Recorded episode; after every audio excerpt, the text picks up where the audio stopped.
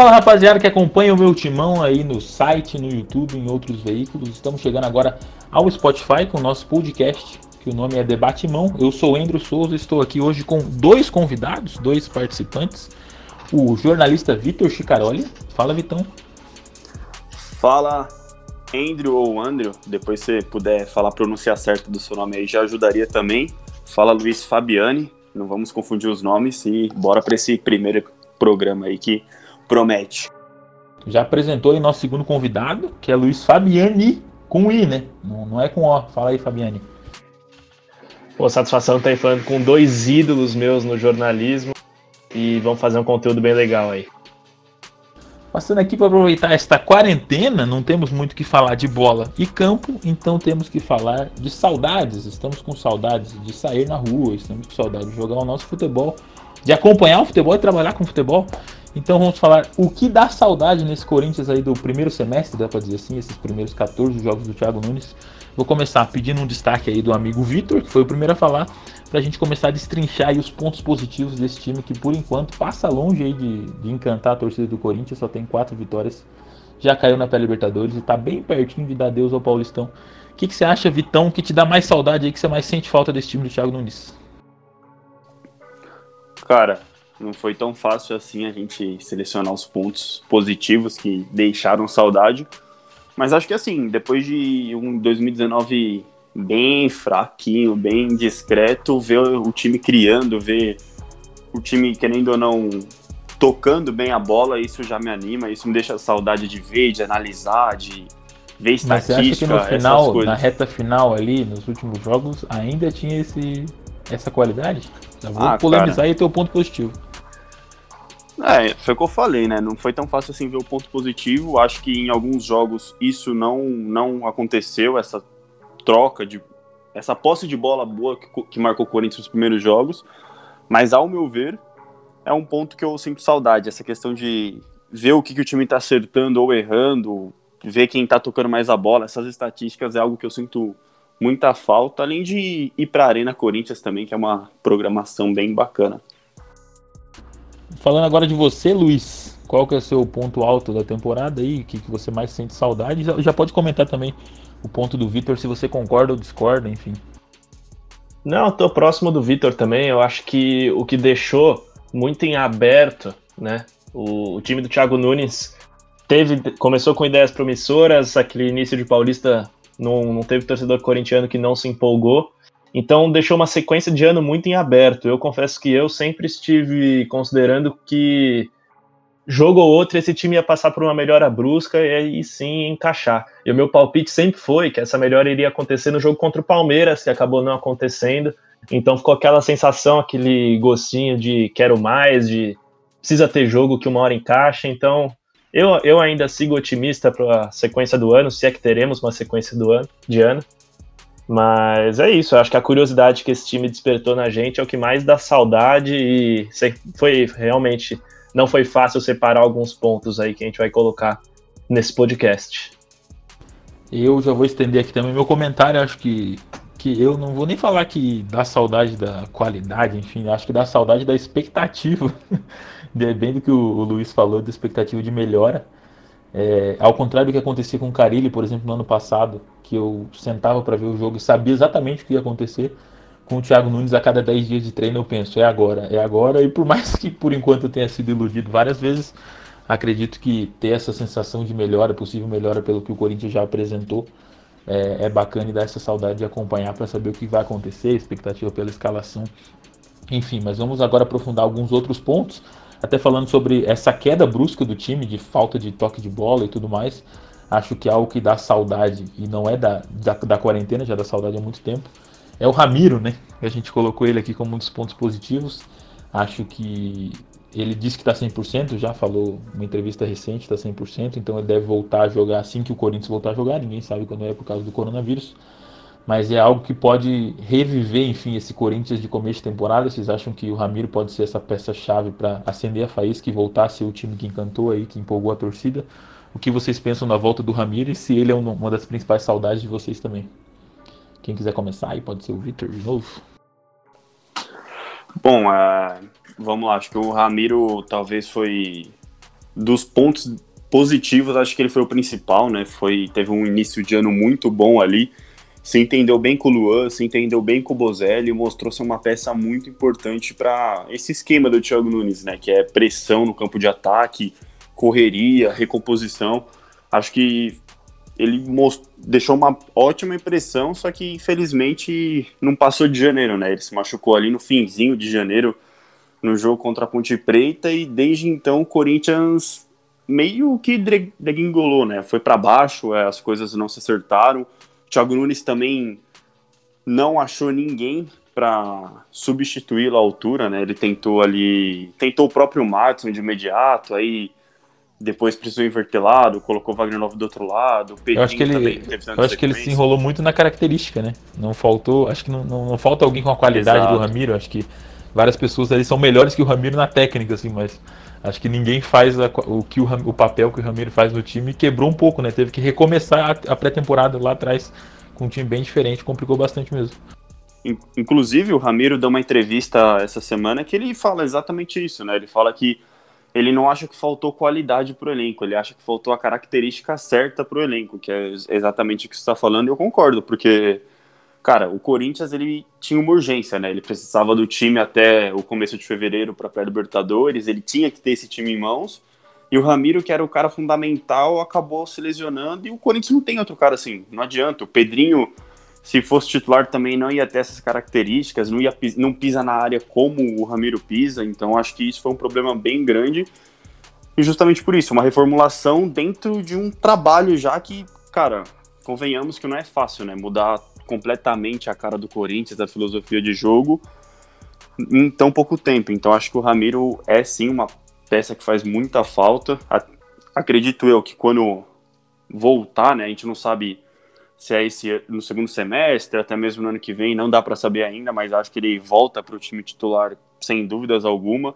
Foi um cara que me surpreendeu, porque ano passado ele jogou como segundo volante ali, não foi nada bem. E, ela, e como ele falou também, era treinado para defender e agora ele está fazendo algo que ele já fazia no Grêmio, fez muito bem, inclusive, e está se entendendo ali com todo mundo, cara. Eu acho que ele se entendeu bem com o Luan, com o Bozelli, até com o Fagner mesmo, né? Às vezes o Fagner subia e ele ficava um pouco, achei bem interessante isso. Eu acho que o Ramiro ele é um caso específico porque o, a, o momento que ele mais agrega no jogo é o momento sem bola. E o time do Thiago Nunes é um time que se caracteriza por ter muito a bola. Mas nesses momentos ofensivos, o que, que ele faz? Ele vem para o meio, traz junto com ele o lateral adversário e assim ele deixa um corredor muito grande para o Fagner explorar. E o Fagner é esse jogador que tem essa veia ofensiva bem à flor da pele, né? Então, um, o entendimento ali. O, ano passado a gente via que o, o único jogador com repertório ofensivo do, do Corinthians era o Fagner. E esse ano ele é um jogador que, junto com o Ramiro, cresceu muito de produção. É, eu cheguei até a escrever uma coluna do porquê o Ramiro era tão importância, e eu pego um momento do jogo contra o Botafogo, que o Corinthians tem três jogadores que estão atuando centralizados no ataque. O, o Janderson e o Ramiro jogando muito próximos do Bozelli, justamente para criar espaços para que outros jogadores consigam entrar no setor ofensivo, no último terço. Então o Ramiro ele é muito importante para aqueles que estão ao redor dele, seja Bocelli, seja Fagner, o próprio Janderson, que começa bem a temporada e acaba. Teve, teve uma sequência de, de jogos ruins, inclusive contra o Guarani na Libertadores. Então, o Ramiro ele é fundamental para um esquema de 11 jogadores. Ele não é um jogador que tem um contra um, como Pedrinho, Everaldo, Pedrinho de saída, inclusive, mas ele é um jogador que recompõe muito bem, o perde pressiona dele é, é muito bem treinado, até pelo período de Grêmio. Então a falta dele realmente foi grande, dada até a queda de desempenho nítida do Corinthians. Eu acho que de fato ele a saída do Ramiro puxou para baixo muitos jogadores, né? O Luan não tem muito com quem dialogar, assim como o Fagner. Acho que o Fagner era o principal, como o Luiz falou, o principal beneficiado aí pela participação do Ramiro. Mas acho que mesmo sem o Ramiro, o Fagner foi quem mais conseguiu manter o nível ali desse pessoal todo que que enfim, que, que contribui com o jogo do Ramiro. Eu acho que o Fagner foi o que mais conseguiu se manter em alto nível. E é uma das saudades aí, acredito, ver o Fagner jogando é, é sempre muito legal pelo Corinthians. Algumas vezes se, se, excede nas entradas, mas foi um dos nomes que a gente listou aqui nos pontos positivos do começo de temporada. Vocês acham que a expectativa é manter esse nível, ele pode até crescer novamente com, com a entrada do Ramiro. Ele é, ele é o maior garçom do Corinthians na temporada, né? Tá, tá fazendo coisas que não vinha fazendo ano passado, errou muitos cruzamentos ano passado. Então, o que vocês acham do Fagner aí? Estão com saudade de ver ele jogando também? O que, que vocês pensam? Primeiro, aproveitar o gancho aí e já começar com uma corneta, não corneta, né, mas começar com questionamento aí, que o Fagner ele precisa dar uma maneirada nessas entradas aí, né? Acho que você falou das entradas duras e na nossa cabeça já vem aquele lance contra o Santo André que acabou saindo um gol, um lance totalmente idiota, cara, um lance totalmente idiota que não precisava disso. Acho que é um bom ponto para falar do Fagner, que tá fazendo uma baita temporada, para mim é um dos mais regulares do time, um dos destaques aí mas ele precisa maneirar nisso que pode comprometer muito o Corinthians. Mas enfim, é, bola tá no dificultando, campo. Tá dificultando a vida do torcedor, né? Que discute na internet. Cada vez mais difícil aí se, se argumentar, os torcedores estão ficando. Até o torcedor do Corinthians tá ficando um pouco incomodado já. Ainda mais quando Sim, sai um gol, né? Que, que foi bastante prejudicial pro Corinthians naquele jogo.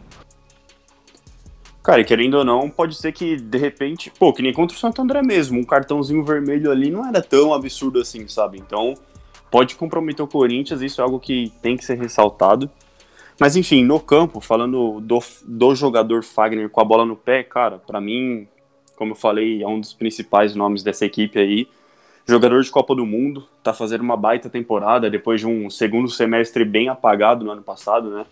Foi alvo de muitas críticas ali, que ele não tinha voltado da seleção, que não tava dando nada certo. Obviamente que o time em si do Corinthians também caiu muito ano passado, mas acho que esse ano, principalmente com esse esquema do Thiago Nunes, né? Ele joga bem espetado ali, tem bastante liberdade no ataque.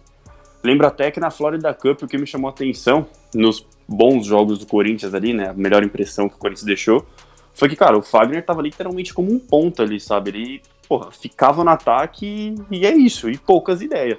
E, cara, acho que. O Coelho fez isso ano passado já, né? Exato. O Michel Começou com Macedo. o Coelho, na verdade. Coragem O Coelho nesse esquema era um pouco diferente, porque a saída em três dele ele não usava o Ralph e o Gabriel, né? Ele usava o Macedo. O Avelar. Avelar, né? Então nisso ele precisava deslocar o Júnior Urso para um dos lados, e eu acho que esse foi um dos grandes motivos até de não ter fluído tão bem. Mas pode continuar aí. Mas eu acho que com Carlos Augusto não é tão improvável usar essa. Mas enfim, é assunto para outro Não, até porque o Carlos já jogou de zagueiro em alguns momentos da base, né? Ele sempre foi um lateral mais defensivo e ainda assim era mil vezes mais ofensivo que o Avelar. Que não precisa de muito também. É, exatamente. O Avelar, por sinal que talvez até caiba como um dos pontos positivos, né? Uma incógnita ainda. Mas enfim, é, acho que a gente ainda vai entrar no ponto do Carlos ainda, especificamente, não tenho certeza. Mas, cara, para concluir o Fagner, acho que é isso. Para mim é um dos pontos altos dessa equipe aí do Corinthians. É um jogador que eu particularmente tenho como ídolo, gosto muito mesmo do Fagner, do estilo dele. E, cara, Tá no seu Corinthians do século XXI. Tá, ah, certamente não tem como. Não... Ah, quer dizer, muitos colocam o Alessandro, mas eu. Qualidade e, cara, história também. Eu... Não, é que história é meio osso, porque o Alessandro conquistou tudo, conquistou, mas. Fagner é gigante, um ídolo pessoal meu, que gosto muito dele. E, e é isso, não sei vocês aí, vocês preferem o Michel Macedo no lugar do Fagner ou subiu o Daniel Marcos, não sei o que de Beleza. vocês. O Fagner, ele, apesar dele ser muito beneficiado no momento ofensivo, que é. Ele, por sinal, no começo de carreira, ele sempre foi um ala e não um lateral. O Wolfsburg ele jogou assim. Ele é muito, ele é muito beneficiado num time que tem mais a bola, mas em compensação, o time do Thiago Nunes sempre teve a característica de ser muito faltoso. Porque quando perde a bola no último terço, você tem a recomposição com pouquíssimos jogadores que já estão atrás. Normalmente, os únicos jogadores que tem como cobertura são os dois zagueiros, que são o Gil e o Pedro Henrique. O Gil é até muito contestado por não ser um cara de, de recuperação rápida. Então o Fagner, o, o lateral esquerdo que estiver jogando, seja Piton, Carlos ou Sid Clay, o Camacho que foi expulso contra a Água Santa, muitas vezes são obrigados a fazer essa falta na zona de transição do outro time. Então eles têm que quebrar o contra-ataque imediatamente. E o Fagner a gente sabe que muitas vezes acaba perdendo a linha na hora de, de chegar um pouco mais forte, né? Agora passando um pouquinho para um, um ponto mais ofensivo, deixando um pouco a defesa de lado, falar Bozelli, que eu acho que, que começa como o ali nos primeiros jogos, acho que foi o principal ponto positivo do Corinthians, tirando o Luan naquele, naquela Florida Cup, o Cantilho ali que, que vinha se tornando protagonista, eu acho que o Bozelli foi quem mais animou a torcida, porque a torcida é, é impressionante a identificação que o cara tem com a torcida do Corinthians, mesmo não, não tendo feito tanto assim. A torcida do Corinthians gosta muito, torce muito e acredita muito no Bozelli. Depois de um ano aí alternando entre o banco e a titularidade, bastante questionado, inclusive, as decisões do Carilli. Ele começou como titular absoluto e artilheiro do time. Então, eu acho que, para mim, talvez seja a maior saudade. Eu não falei no começo da, do, do podcast, mas acredito que a maior saudade seja essa expectativa de ver ele marcar gols. Eu, tenho essa identificação que a torcida tem, que eu falei que é meio bizarra. Gosto muito de, de ver o Bozelli é jogando. É parte da torcida, hein? É bom deixar isso claro. Daqui a pouco você pode dar a sua opinião. Mas, pô, não tem como negar que é, é legal fazer gol e tudo mais. Eu, e pra mim, pelo menos, eu não, não, vou dizer que não dá pra negar, porque você vai negar. Mas acho que a principal saudade minha é essa expectativa de, pô, hoje o Bozelli vai fazer gol. E é uma expectativa que quase sempre é correspondida se ele tiver a chance e tudo mais. Embora tenha perdido gols importantes aí. Então, vocês pesam na balança, sentem falta de ver Bozelli em campo. Ou nem tanto por causa desses gols que ele perdeu aí, gols importantes contra o Guarani, principalmente, mas também contra o São Paulo, dois gols bizarros. O, o Bocelli, ele foi entrevistado essa semana pelo meu timão, a gente entre, entrevistou ele no Instagram e ele deixou bem claro que ele conversou com o Thiago Nunes no começo da temporada e abriu o jogo de que ele gosta de jogar com outro centroavante do lado. Então, para mim é nítido o crescimento não só do Bocelli, como da equipe toda quando jogam dois centroavantes juntos. Mas eu acho que o, essa saudade que a gente pode ter dele é justamente nesse momento de escalação, né? Quando você tem jogadores mais próximos dele, o Luan entrando na área, o, o Pedrinho que jogou pouquíssimos minutos, mas aquele começo de jogo contra o Guarani dele eu achei fantástico.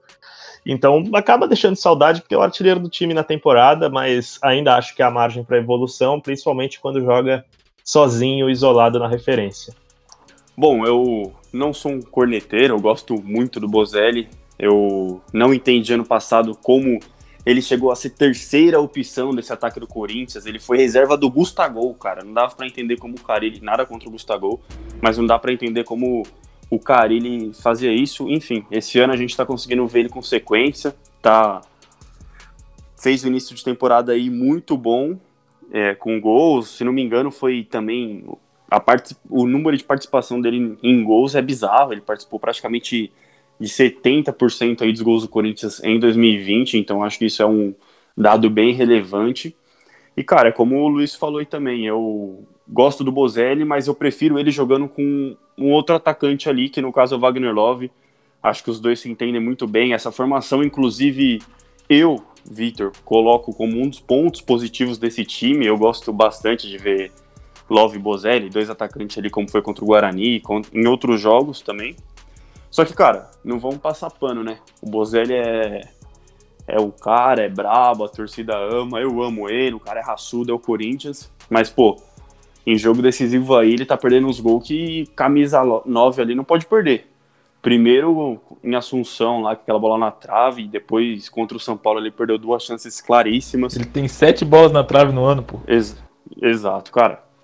Tem. Claro que ele é aquele cara de um toque, assim. Ele se posiciona muito bem, tá, sempre tá muito próximo do gol. E quando a bola cai ali, dificilmente ele vai errar. Mas, cara, não dá. Não dá pra.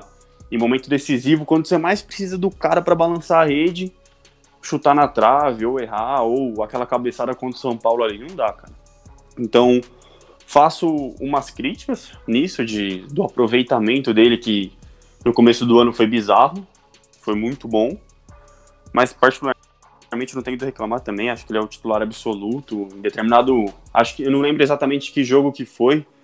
O, ah, justamente contra o Santo André, o Thiago Nunes colocou o Wagner Love e, e deixou o Bozelli no banco. Cara, não acho que isso é uma, seja uma solução para o time. O Bozelli é o titular absoluto.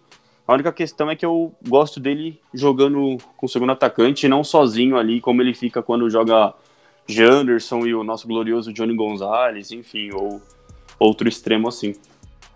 Eu não sou muito dessa ideia dos dois centroavantes, acho que o Vitor sabe, aí já discutimos algumas vezes sobre isso.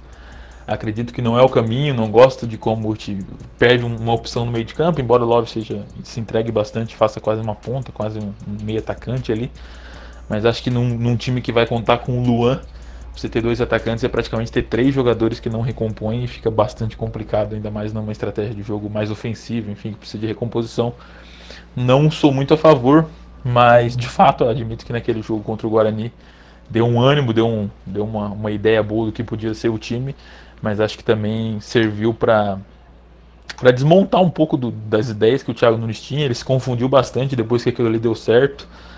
Acho que daí o carro estava numa velocidade acima do aceitável para ele querer trocar o pneu e ele tentou trocar esse pneu algumas vezes, foi para dois atacantes, voltou para um atacante.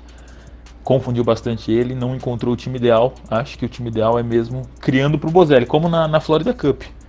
É um cara de um toque, então o time joga para ele. Acredito que caiu um pouco de produção também porque o time parou de criar para ele. Essa, essa opção do Wagner Love contra o Santo André acho que foi um pouco disso. Acho que o Thiago estava meio que desconfiando da capacidade do time criar, então ele pensou, vou colocar o Wagner Love que Wagner Love querendo ou não vai brigar ali 3, 4 bolas, uma ele vai conseguir criar uma chance para ele mesmo e pode ser que faça o gol.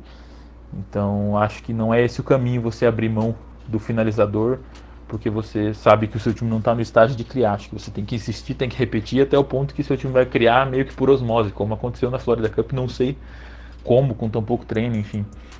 Acredito eu, que o caminho. Eu abrir margem para uma outra possibilidade que ainda não foi testada.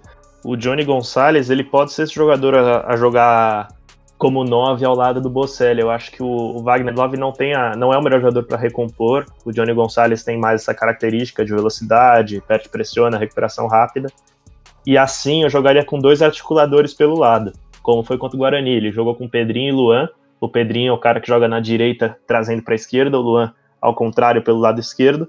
Só que hoje a gente não tem um jogador com as mesmas características que o Pedrinho para atuar daquele lado. Então, para isso, eu acho que teria que atuar com o Ramiro. Até acho que seria benéfico, porque o Ramiro também sabe recompor. E ainda assim, você teria velocidade com o Johnny, finalização com o Bozelli, criação com o Luan. São jogadores que eu acho que teriam um entendimento bem legal ali na frente. Cara, só um adendo nessa história aí. Uma coisa que eu achei bem interessante que o Bozelli falou na live ali, conversando com o Luiz, lá terça-feira, se não me engano, segunda, enfim, no começo da semana, que ele, no começo da temporada, ele falou pro Thiago Nunes que ele gosta de jogar com o cara do lado. E o Thiago Nunes falou justamente o contrário, que ele gosta de dois extremos, que gosta de um atacante de referência só. Eu achei isso bem interessante, porque, cara, o Bozelli, não que seja um crise nem nada, né? Só achei interessante que o Bozelli deixou claro que gosta dessa formação que o nosso companheiro aqui, Andrew, odeia. E o Thiago Nunes falou o contrário, achei bem interessante isso, enfim, só para pontuar. Nessa aí eu tô fechado com o Thiago Nunes, cara.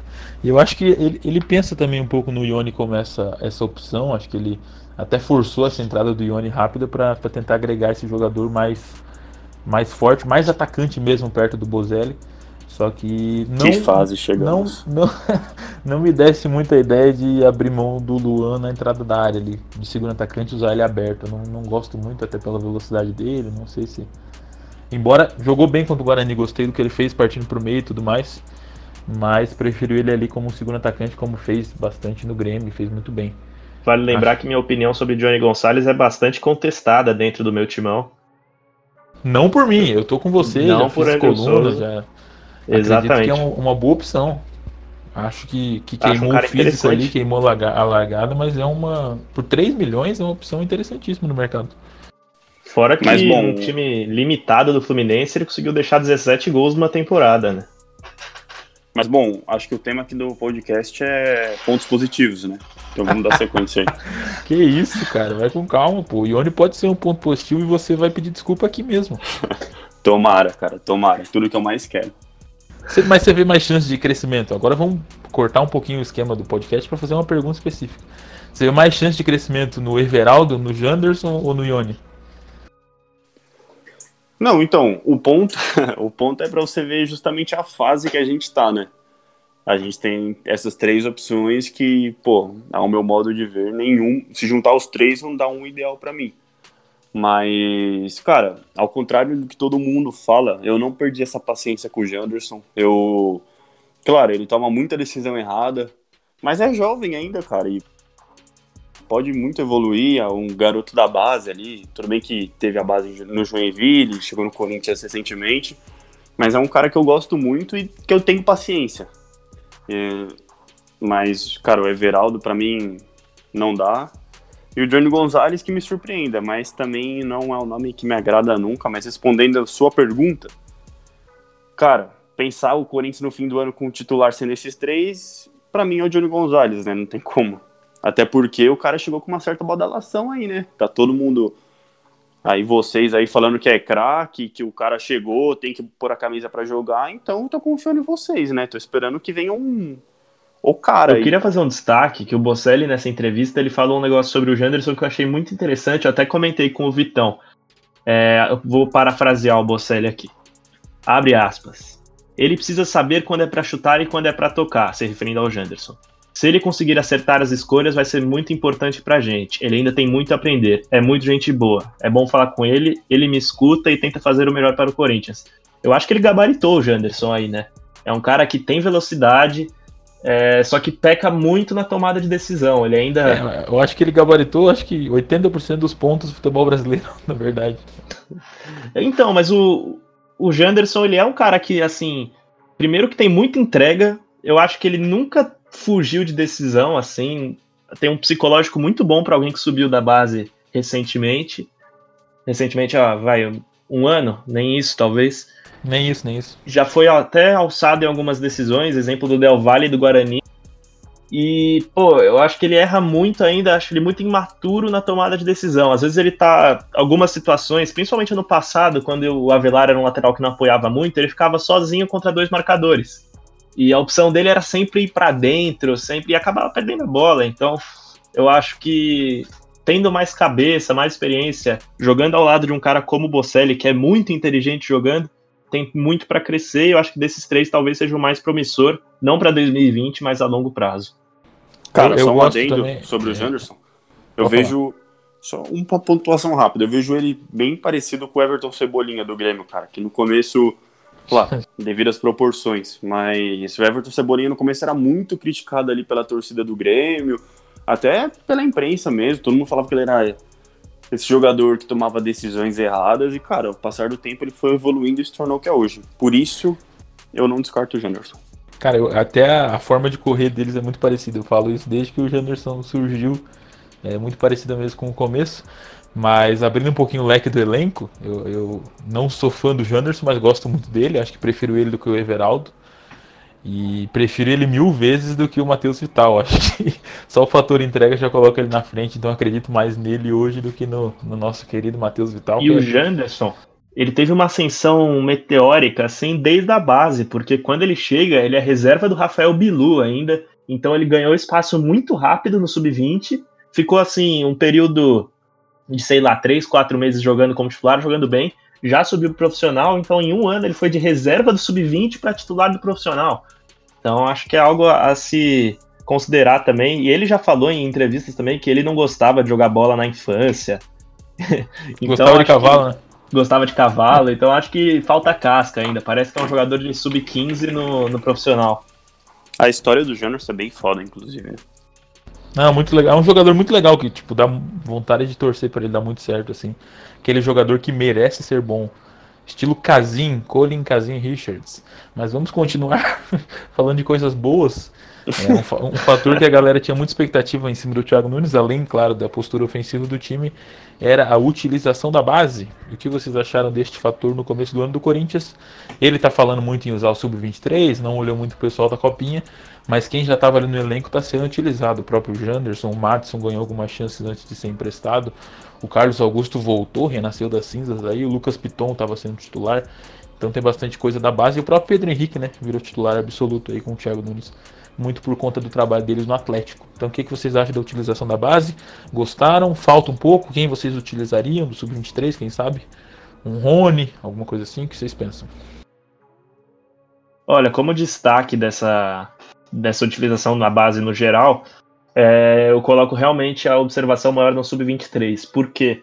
Eu acho que o time sub-20 de 2019, os grandes valores daquele time eram jogadores, daquele time eram jogadores 99. Exemplo do Rony Moura, do Natan, do próprio Madison, Raul Gustavo, zagueiro. E são jogadores que você não poderia simplesmente escantear no profissional. Raul ou é às vezes... bom, hein? Oi? Raul é muito bom muito bom zagueiro, acabou se queimando um pouco por causa daquela briga no jogo contra o Flamengo. Mas o, eu acho que são jogadores excelentes, não excelentes talvez seja forte falar, mas jogadores que podem agregar, nem que sejam uma opção para o elenco, e deixá-los escanteados no profissional ou emprestar para o Oeste, confesso que não seriam as opções que mais me, mais me, me agradam. Então acho que o Sub-23 é importante nesse sentido. Ano passado, apenas o Igor Moraes, zagueiro, chegou a ser relacionado com uma partida e jogou um amistoso. Então é uma revitalização, eu acho bem interessante. E o Lucas Piton, cara, subiu esse ano também. Ano passado já treinava entre profissionais, jogou a última partida do ano, mas esse ano ele efetivamente se tornou um profissional. Cara, ele me agradou muito nos poucos jogos dele. acho que foi um dos grandes pontos positivos e, e não teve sequência. Os dois jogos contra o Guarani foram os jogos mais importantes do ano. Ele ficou no banco e agora nessa reta final pré-quarentena ele perdeu a posição para o Carlos Augusto, que num primeiro momento tinha sido descartado pelo Thiago Nunes. Então, eu sinceramente não entendi ele perdendo a posição. Acho que é um jogador muito promissor, desses que eu citei que foram para o Sub-23, que são 9-9, e ele é 2000 ainda. Ele é o mais promissor de todos. É, eu concordo com, com o que o Luiz falou. Acho que o Sub-23 merece uma atenção maior aí também. Como acho que está acontecendo essa temporada, né? Eu, eu, particularmente, tenho uma impressão de que não é mais aquele sub-23, como vamos dizer assim, sujo, entre aspas, assim, né? Que tem muita coisa por trás, que todo mundo acha que é coisa de empresário. Esse já tá mais para um caminho certo, assim, apesar de eu fazer alguns questionamentos ainda. Mas enfim, falando sobre a garotada aí que tá no elenco, cara, eu vejo com bons olhos isso que o Thiago Nunes faz, ele dá uma atenção especial para a base. E ali nos treinos, diariamente, cara, ele para o treino só para conversar com os garotos, entendeu? Ele orienta os caras, você vê ele saindo, deixando o campo falando com os garotos, então acho que isso é um ponto bem positivo do Thiago Nunes. E falando especificamente dos jogadores, como o Luiz falou, eu gosto muito do Lucas Piton. É, acho. Não entendi quando ele saiu para entrar o Sid Clay ali na, na Libertadores ou em outros jogos mais importantes. Mas também como também não entendi essa última decisão do Thiago Nunes, talvez a mais polêmica, assim, de colocar o Carlos Augusto. Mas acho que vale ressaltar que tanto o Carlos Augusto quanto o Lucas Piton, quando entraram, entraram bem, né? O Carlos Augusto, apesar dos questionamentos aí por parte da escolha do Thiago Nunes, que foi meio incoerente, talvez, eu gostei do que eu vi. Acho até que o Thiago Nunes também viu esse potencial no Carlos Augusto durante os treinos e por isso decidiu dar uma oportunidade. Ele, inclusive, claro, já cravou, né? Ele já cravou que o, Thiago, o Carlos vai ter sequência como titular. Sim, sem Claro dúvidas. que teve a pausa, agora pode mudar, mas ele falou que, pelo que apresentou nos dois jogos, é excelente e vai continuar. E claro que fica aquela. A gente chegou interna na redação do meu timão, enfim, até todo mundo, acho, falou que foi meio errado que fizeram o Carlos Augusto, né? Porque um jogador tão promissor quanto o Carlos Augusto, com passaporte europeu, ser deixado de lado logo na primeira entrevista coletiva do Thiago Nunes foi algo meio bizarro, assim, vamos dizer assim, né? Então, acho que o Thiago Nunes foi vendo que o Carlos Augusto é um lateral muito consistente, né? Mais equilibrado que as outras opções e que pode sim dar uma oportunidade. Acho que o, o que influenciou no Lucas Piton, aí é uma impressão, não é informação nem nada, foi essas bolas nas costas que ele toma, toma com uma certa frequência, como aconteceu contra o Água Santa ali, que o Corinthians que a bola vai nas costas dele, ele fica meio perdido, aí o cara já toca pro outro e o outro faz o gol. Acho que o Lucas Piton carece muito de questões defensivas, acho que ele precisa aprimorar isso. E até porque não é nada grotesco, né? O Lucas Piton, para quem não sabe, ele foi formado no futsal, então, consequentemente, ele tem mais essa habilidade ofensiva. Mas como o Thiago Nunes falou, o Lucas Piton é um jogador que está sendo treinado para ser titular do Corinthians no ano que vem. Então, tendo em vista que ele pensa assim, essas chances estão sendo importantes. E vamos ver, cara. Mas eu gosto bastante também do Carlos Augusto, como o Fabiane falou anteriormente. Ele pode fazer essa função de terceiro zagueiro muito bem, como fez o Avilar na reta final do ano passado. Pode ser um zagueiro em determinadas situações, né? Como já atuou na base. Gosto bastante. Agora, o Janderson a gente já falou e acho que tem o Madison, né? Mas acho que o Madison não dá pra gente analisar muito pareceu ser meio cru, no Fortaleza tá com bons jogos, mas não dá pra gente analisar. Enfim. Eu, eu, comentando também essa parte do Carlos Augusto, eu não sou dessa galera que odeia o Carlos Augusto, não entendi por que a torcida pegou esse, esse ódio, acho que por é, não consigo entender alguns também lances capitais, né? Alguns erros que decidem jogo, mas é aquele erro de um garoto e tudo mais, mas sempre foi sólido, nunca foi muito abaixo do Danilo Velar. Não que seja um grande elogio para a torcida, mas acho que sempre desempenhou um papel papel justo e válido. Acho que também ficou não só por olharem nos treinos que ele é bom, mas pelo erro de planejamento do clube de querer vender alguém e afastar essa pessoa de todos os treinos, né? Você desvaloriza muito o seu, o seu produto. Como você vai vender alguém para a Europa ainda que eles queriam vender, se essa pessoa nem treina, está afastada, enfim, é, é, complicado, ficou contra, contraditória essa movimentação da diretoria para vender o Carlos Augusto. Aí acho que falando sobre a base, gostei bastante também da utilização dos garotos. Acho que o Matson ganhou chances interessantes, foi bem, mas mostrou mesmo que era cru e precisava do empréstimo. Agora fazendo uma observação, acho que, que faltou olhar um pouquinho mais para o Igor. Acho que o Michel Macedo, quase sempre que o Corinthians precisa, ele nunca está à disposição, embora eu goste até do futebol dele.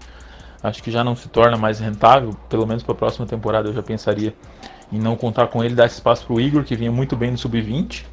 Acho que, que é uma observação a se fazer para o resto da temporada. E o sub-23 como o Luiz já citou, tem os principais nomes do Sub-20 do ano passado e acho que quase todos ali merecem uma atençãozinha. O Natan já ganhou uma atenção do Thiago Nunes nesse começo de temporada.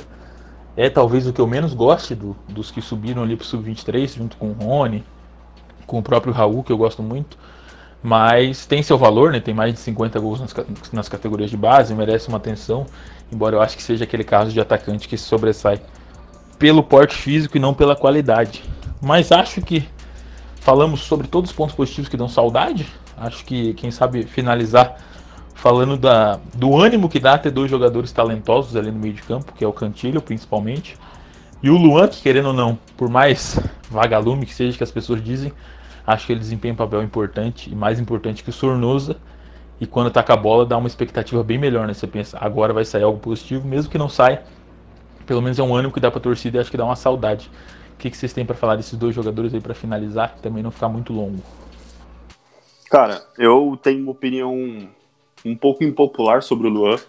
Acho que ele é um dos melhores jogadores do Corinthians nesse ano aí, acho que ao lado do Fagner ali, talvez do Cantilho.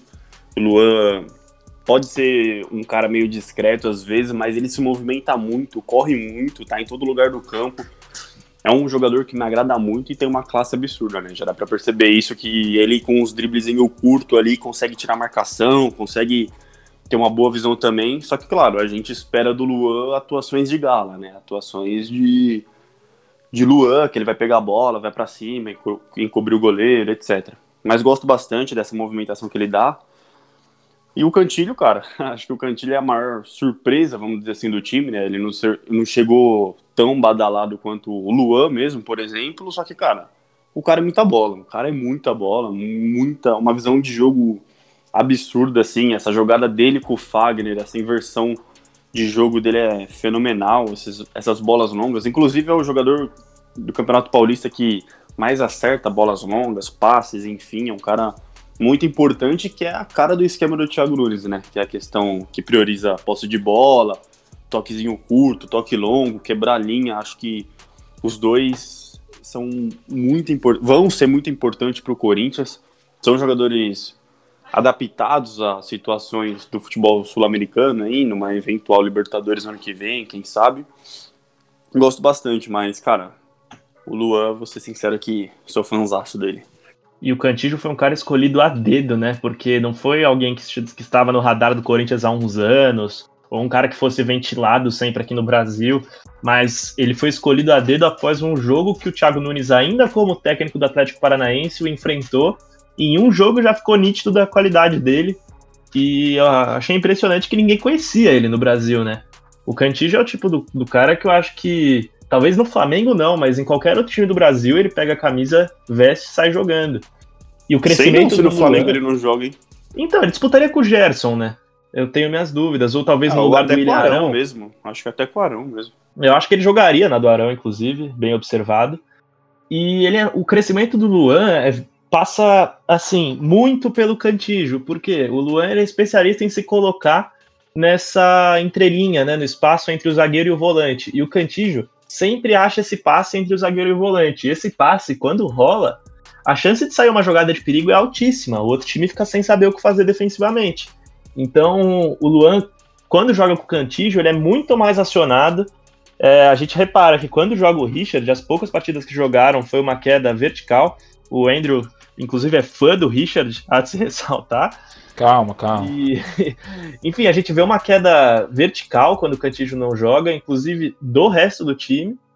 Então, são jogadores que se ajudam muito e ajudam muito o Corinthians. Para mim, dois titulares incontestáveis. Acho que, de fato, são dois pontos altos aí que enchem de expectativa o torcedor. É muito mais legal você pensar que amanhã o Luan vai jogar pelo Corinthians do que o time do ano passado. Você tem um cara de seleção, enfim. Do que o Sornosa, vendo... pode falar, do que o Sornosa. Não, respeita o Sornosa também, calma lá, fui injustiçado. Mas vamos continuar falando do Luan. Jesus. Ontem tava vendo, tava passando, nessa quarentena, tava passando muito reprise, tava passando a final da, das Olimpíadas. E o cara é muito diferente mesmo, né? O toque de bola, o corte, a condução, e daí bateu uma saudade grande mesmo de ver o Corinthians. E só nos resta esperar, não sabemos quando vai ter jogo, se vai ser esse ano, se vai ser ano que vem. Tem uma boa coluna do Vitor Chicaroli lá no site, né, Vitão? Oh, valeu pela moral. Mas é isso, mano. Não dá para saber, né? A gente tem que esperar para ver o pico dessa pandemia aí, quando que vai ser no Brasil. E esperar. Mas e antes de concluir, só para não perder o gancho e não esquecer, falando de expectativas, uma boa expectativa é o Ederson, né, cara? Eu, eu para mim, particularmente, é um cara que eu vejo que pode ser bem importante e por que não, repito, por que não ser titular desse time ao lado de Cantilho? Fica a reflexão aí pra fiel torcida. Eu gosto também, só não coloquei aqui porque não dá pra sentir saudade, aquela saudade do Neymar, né? Saudade do que a gente ainda não viveu. Não dá pra sentir, mas dá pra ficar animado. Eu gosto muito dele também, acredito que que pode ser uma alternativa até para mudar o esquema, quem sabe, ou deixar o time um pouco mais solto. Mas Você acho que por hoje é só, né, pessoal? O que foi? Abriria eu o abriria. Camacho nesse cenário? Eu abriria. Nossa, aí você tocou no, na ferida do Vitor. Ele odeia o Camacho. Não, não. Eu sou é assim. fã de Guilherme Camacho. Não é assim, não odeio o Camacho, mas, cara, o que, que o Camacho fez para estar tá sendo tão exaltado quanto tá sendo? Vamos com calma, né? O, o cara é individual dele, e eu acho que a. Mas cresceu tanto assim de 2017? Dele? Ah, Pô, acho não, que sem dúvida. Acho até porque ele finalmente descobriram a posição que ele joga. Em 2017, na final do Paulista, ele chegou a ser escalado no lugar do Rodriguinho. E hoje a gente vê que não tinha nada a ver. No final do ano ele entrou no lugar do Maicon. Então acho que se redescobriu um jogador, um ativo do clube que poderia ter sido útil nesse tempo. Ah, sei não, cara. Eu, claro, o Camacho fez bons jogos, não tem por que reclamar dele, mas não acho que ele esteja nesse nesse patamar que estão colocando ele, entendeu? Certo, então acho que já passamos do nosso tempo previsto, tá um tempo bom de podcast. Para quem tá com saudade de tudo que a gente falou aí, comente aí o que você está com saudade do que a gente citou, o que você está que a gente não citou. E mate a saudade com os conteúdos do meu timão. Estamos se esforçando lá no site para manter as coisas funcionando mesmo sem a bola rolar. Jogos históricos, quiz, enfim, várias coisas. Algum recado vocês aí ou só um abraço para a família? Ah, mandar um abraço, aproveitar para todo mundo, né? Inclusive para nossa redação do meu timão aí que disponibilizou esse conteúdo. Mas. Mas. Ih, rapaz. Conscientiza a rapaziada aí, pô, nesse momento. É, o que, que tem é que fazer agora? falar. Chegou umas mensagens aqui, enfim todo mundo ficar em casa, né? Aproveitar que estamos lançando esse podcast, fique em casa, escuta ele em casa aí, ou de repente, se você precisa trabalhar, vai ouvindo o podcast para o trabalho e lavem as mãos, né? Depois de ouvir o podcast antes. Isso tudo que todo mundo já está cansado de saber, mas que é extremamente fundamental e que vocês deixem aí, de repente, sugestões para próximos temas, para a gente debater em outros programas aí do Glorioso Debatimão, beleza?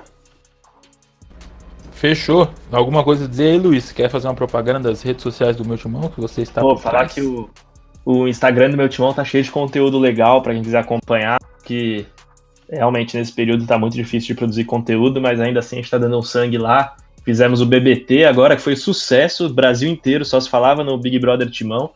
E espero que todo mundo tenha gostado desse piloto aí. A nossa ideia é dar continuidade a esse projeto. Deixar um abraço pro pessoal da redação do meu timão também, dando todo o suporte que a gente precisa. E lavem as mãos, se cuidem, se distanciem do grupo de risco. E é nós. Isso aí, rapaziada. Fiquem em casa, ouçam o podcast, comentam, curtam e se inscrevam. Acho que aqui no, no Spotify tem inscrição, né? Acredito que sim. Então, um abraço, compartilhe com seus amigos e é nóis. Valeu, até a próxima.